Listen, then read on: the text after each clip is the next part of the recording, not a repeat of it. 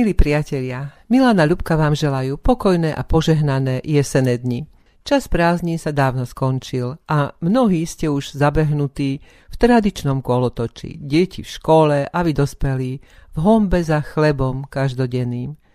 Celá spoločnosť však stále žije v podvedomom očakávaní a v neustálej neistote. Od normálu má bohužiaľ ďaleko naša spoločnosť, čo sme vyjadrili vo viacerých predchádzajúcich reláciách a dokonca aj Milan, ktorému je v politike vždy všetko jasné, lebo vraj henty sú jasne satanovi paholci, krúti neveriacky hlavou. Žiadne svetlo tma, ale liberálna hmla, ako hovorí rímskokatolícky farár Marian Kufa, ktorého si Milan veľmi ctí aj pre jeho výsledky v sociálnej práci.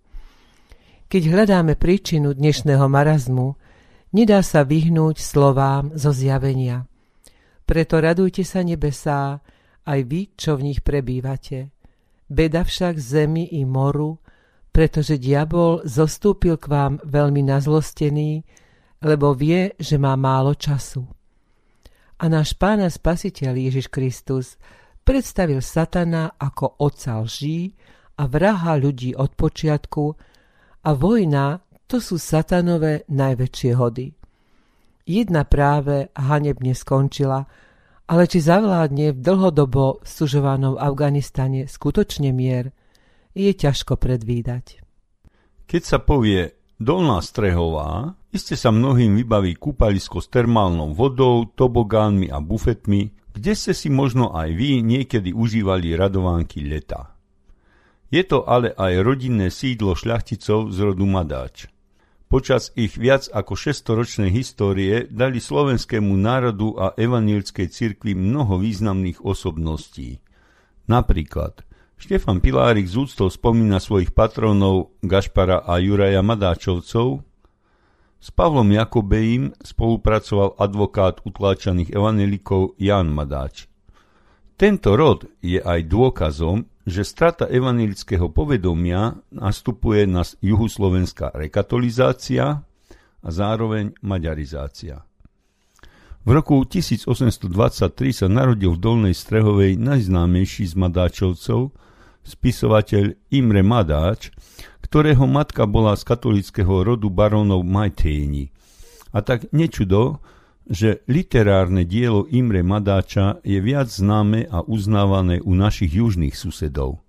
Ale my, kresťania, by sme po jeho diele mali siahnuť častejšie, hlavne po dielach Mojžiš a tragédia človeka, pretože ich myšlienkový rámec vychádza z Biblie. Tragédia človeka je skvostom nielen maďarskej, ale dá sa povedať aj svetovej literatúry – toto dielo sa častokrát porovnáva s Goetheho Faustom, pretože jeho rámec vychádza akoby zo stávky medzi hospodinom a satanom, známej z Biblie zo začiatku knihy Jobovej.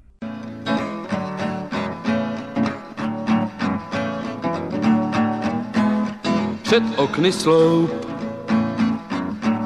znamení moru, předpověď provazu, a divných mravů. Klesáme hloub se strachem tvorů. Před ranou do vazu, před slobou davu, na stěně mříž znamení doby. Děsím se obrázku, děsím se šachu, zbyl jenom kříž, zůstaly skoby a myšlenka na lásku v zajetí strachu. Zástupy lidí jdou pospátku vpřed, tak jako raci Zbabělost hosty, každý si pozvedá, pálí ho dlaň. Mnozí se stydí, že stavěli svět, některý zvrací, dává je bestyji ze svého oběda povinnou daň.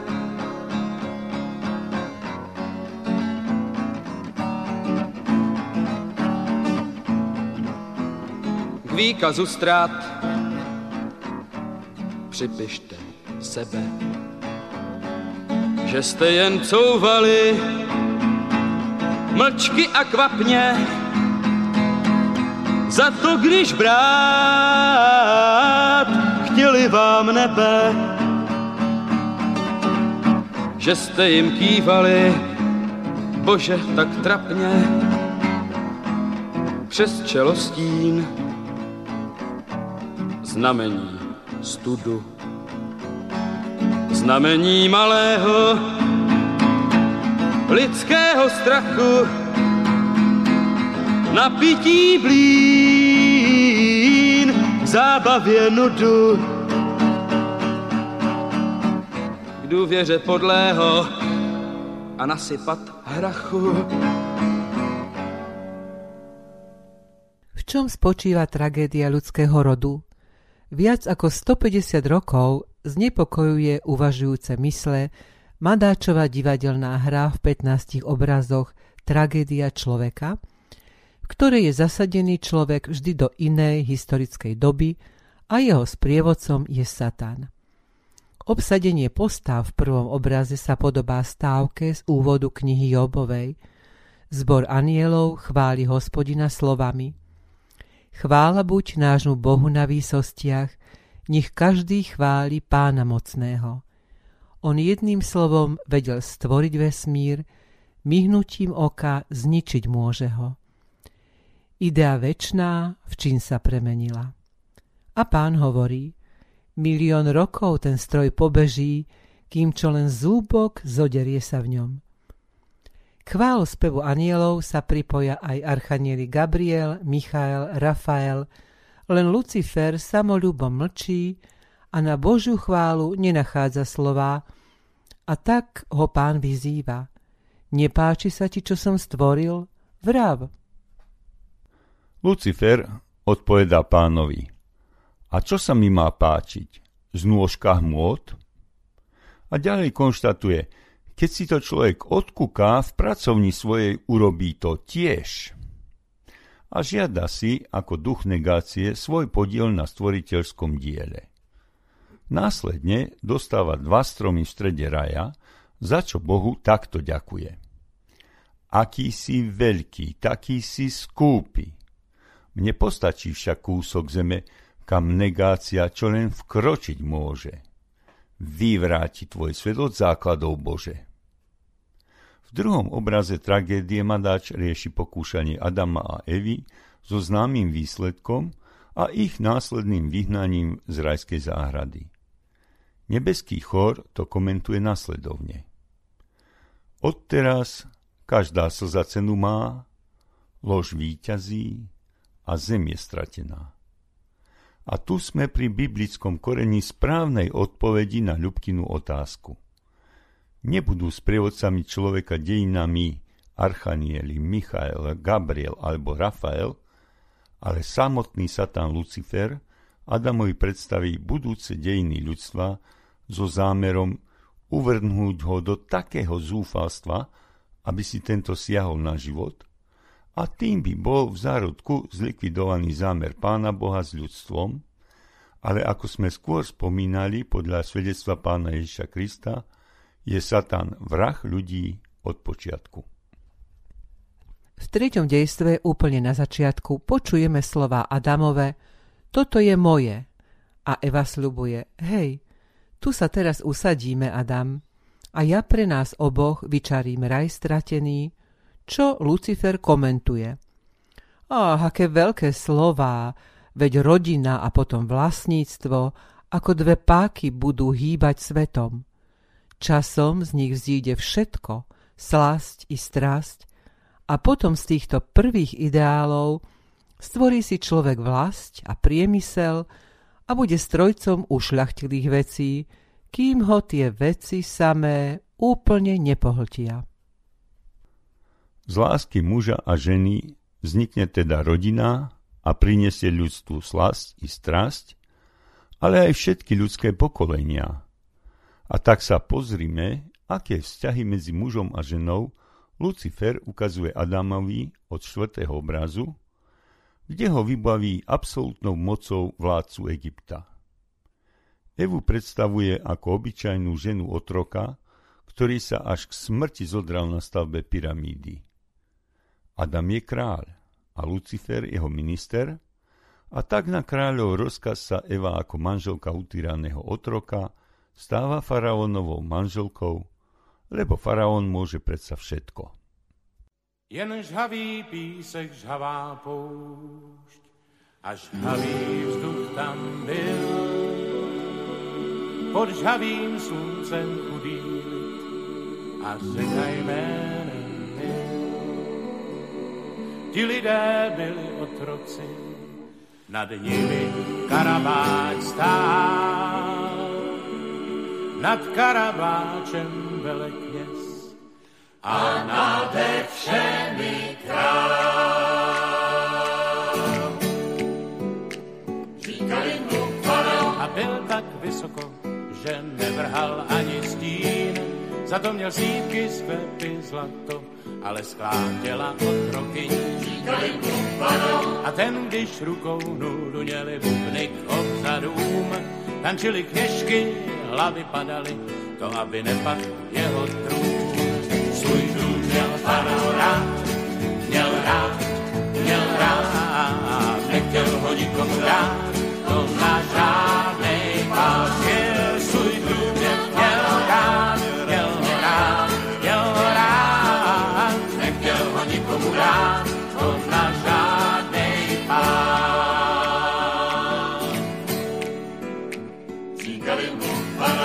musel všechno mít, to víme z dávných knih.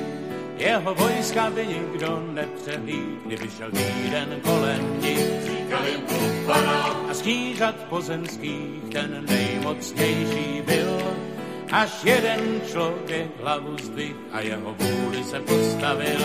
A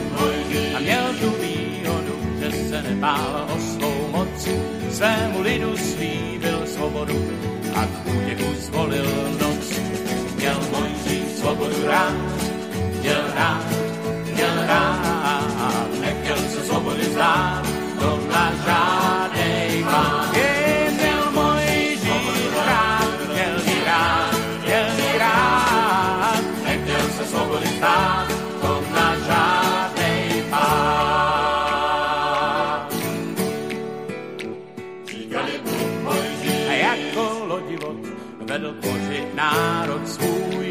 ním se vojsko dalo na pochod a Fáraon volal stůj.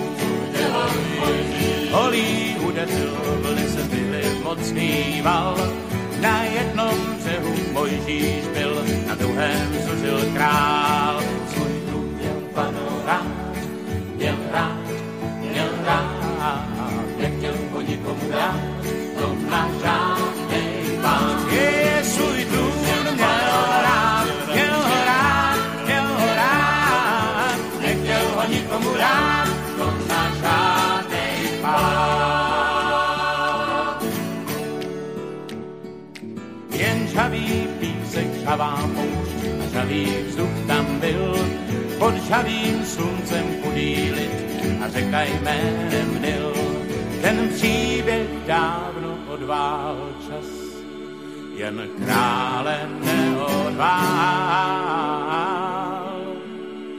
Kus Mojžíše je v každém z nás, tak jako bude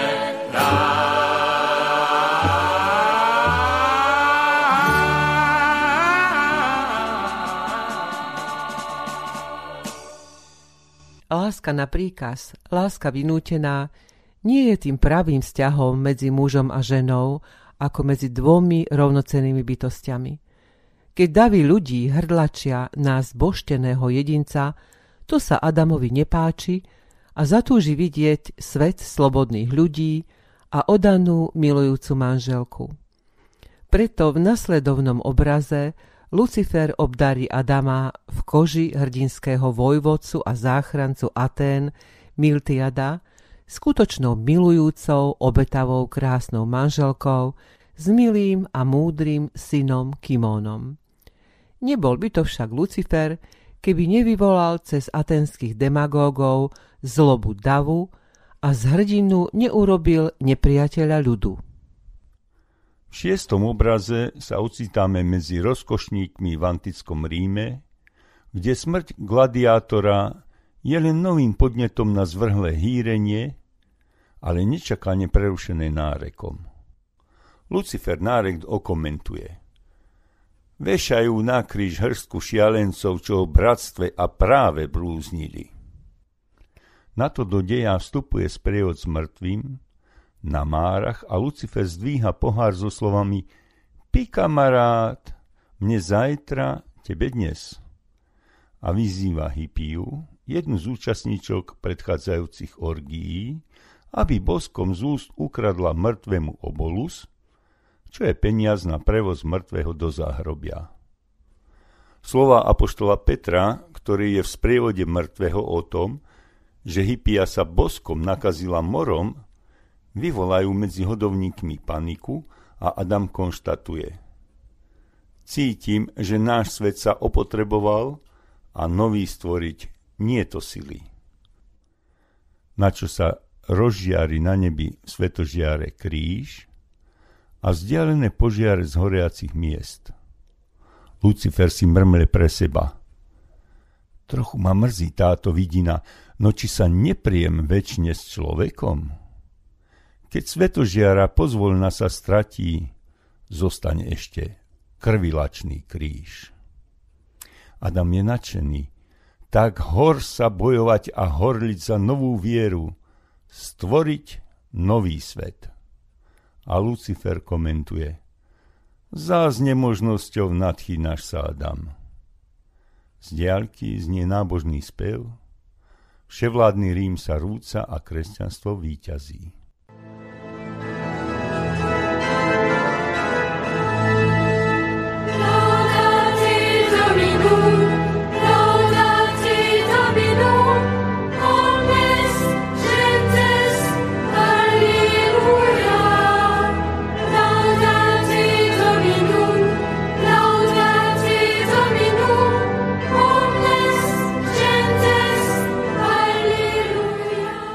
Nebol by to však Lucifer, duch negácie, keby nedokázal zlobou davu zoškliviť každú Adamovú pozitívnu ideu, ktorú sa nadchne a za ktorú je ochotný bojovať, takže ostáva len kríž a myšlienka na lásku, ako o tom spieval v úvodnej piesni Karel Kryl.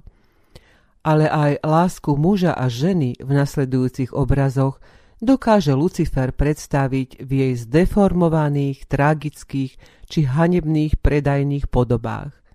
V siedmom obraze je Adam veliteľom kryžiakov, rozvracajúcich Carihrad, páchajúcich nehanebnosti na jeho obyvateľoch, obzvlášť na ženách.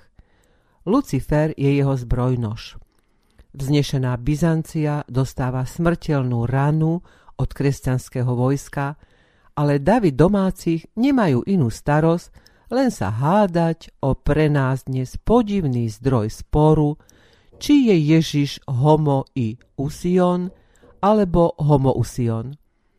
Pre jediné i v slove sú ochotní upaľovať vraj kresťania iných kresťanov na hranici ako kacírov.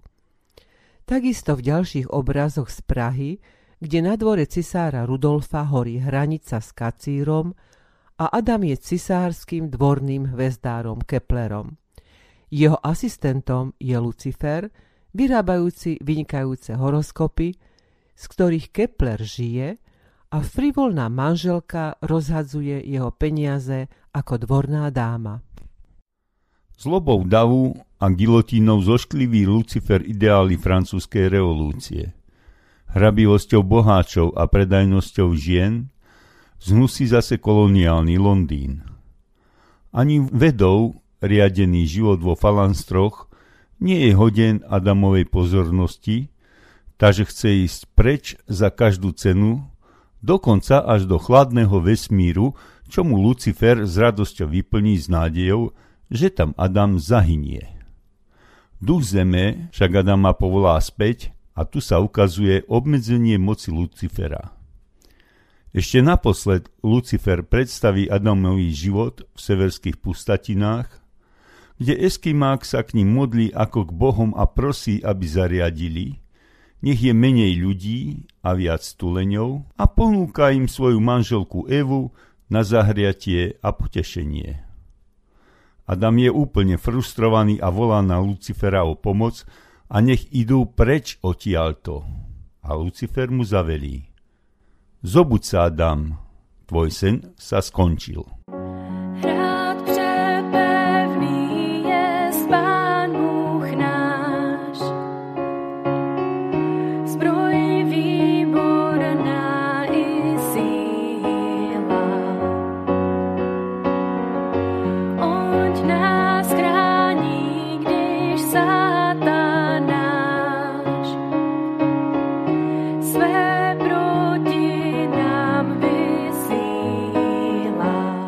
V záverečnom 15. obraze je tá istá scéna ako v treťom. Adam sa preberá zo sna plný dezilúzie získaného Lucifera z predchádzajúcich obrazov a rozhoduje sa skončiť so životom skokom z útesu. Ale je tu Eva so správou o budúcom materstve, čo Lucifer zlostne komentuje. Čím sa to chvásceš, hlúpania? Tvoj syn už v raji počatý bol v hriechu. Prinesie na svet iba biedu a hriech. Na čo Eva odpovedá? Keď Boh to bude chcieť, ja počnem v biede ďalšieho syna, ktorý biedu zdolá a bude hlásať bratstvo medzi ľuďmi. Rozúrený Lucifer sa obráti na Adama slovami Ty sa chceš búriť otrok proti mne? Staň z prachu zviera a chce ho kopnúť, ale vtedy sa zjaví pán s chórom nebeských anielov a prikáže Luciferovi kľaknúť. Potešujúce slovo pánovo odvedie Adama od okraja útesu späť k životu a zbor anielov hlása. Je to veľká vec, ak slobodne môžeš si zvoliť hriech či cnosť a vedieť, že nad tebou bdie Boh, čo ťa vezme na milosť. Na záver čítame posledné slovo pánovo z drámy. Riekol som človeček, bojuj a ver.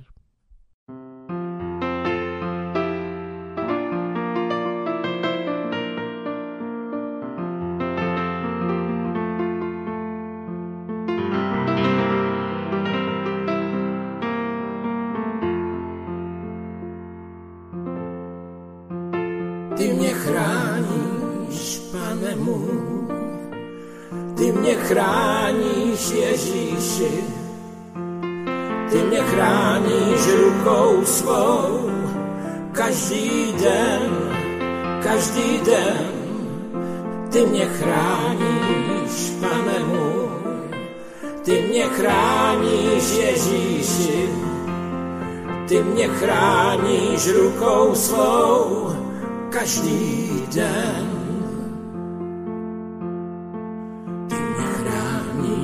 Před pádem. Ty mě chráníš před hříchem, ty mě znáš a hlídáš každý můj krok. Ty mě chráníš tam, kde jsem, v noci hlídáš i můj sen. Ty mě chráníš rukou svou každý den ty mě chráníš, pane můj, ty mě chráníš, Ježíši, ty mě chráníš rukou svou každý den, každý den, ty mě chráníš, pane můj, ty mě chráníš, Ježíši, ty mě chráníš rukou svou každý den.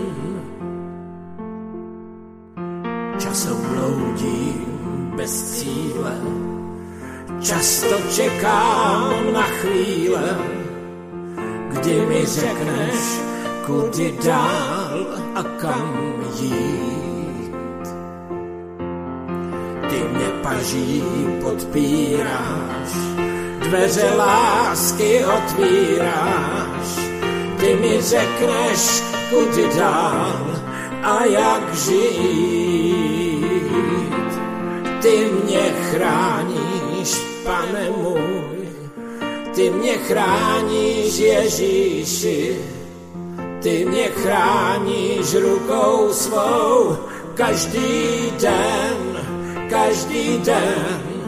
Ty mě chráníš, pane můj, ty mě chráníš, Ježíši, ty mě chráníš rukou svou každý den.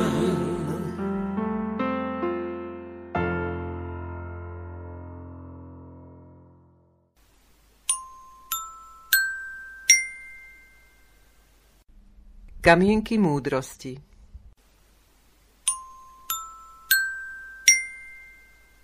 Každá ľudská bytosť má v sebe niečo oveľa dôležitejšie ako seba samého, svoj dar, lebo do rúk každého človeka vložil Boh dar, nástroj, ktorý Boh používa, aby sa prejavil vo svete a pomohol ľudstvu. Bolesť je dôkazom, že žiješ. Problém je dôkazom, že to zvládneš. Modlitba je dôkazom, že v tom nie si sám. To, čo sa na svete deje, ťa nemá vydesiť, ale prebrať.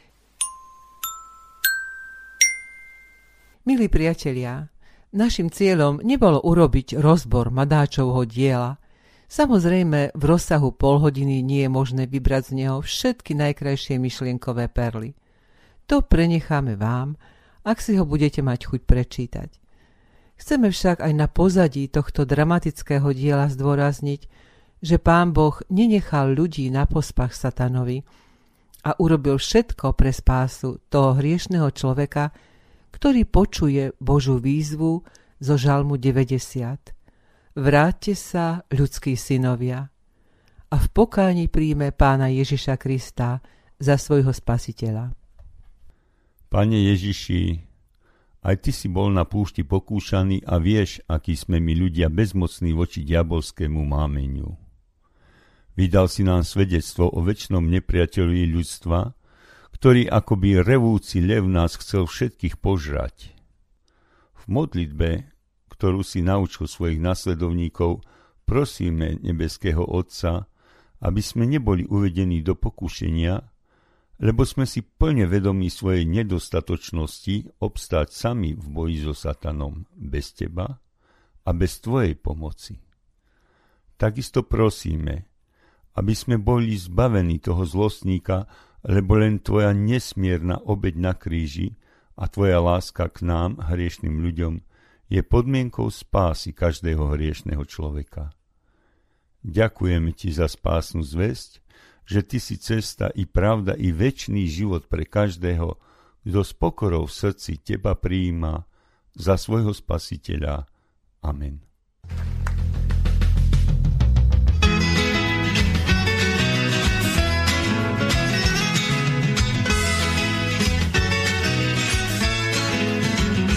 Spasený tam v nebesiach pred Ježišom raz budú stáť. O Pane, túžim byť tiež medzi nimi a Tebe vrúcnú chválu vzdať.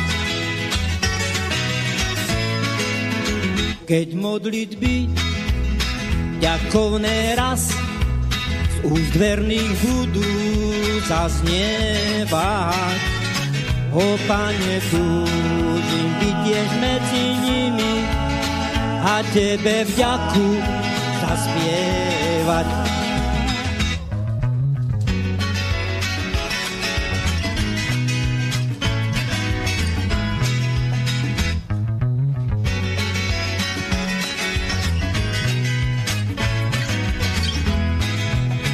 Haleluja, haleluja, keď bude znieť. Haleluja, haleluja, keď bude znieť. O Pane, túžim byť tiež medzi nimi. Haleluja, keď bude znieť. Keď zavoláš,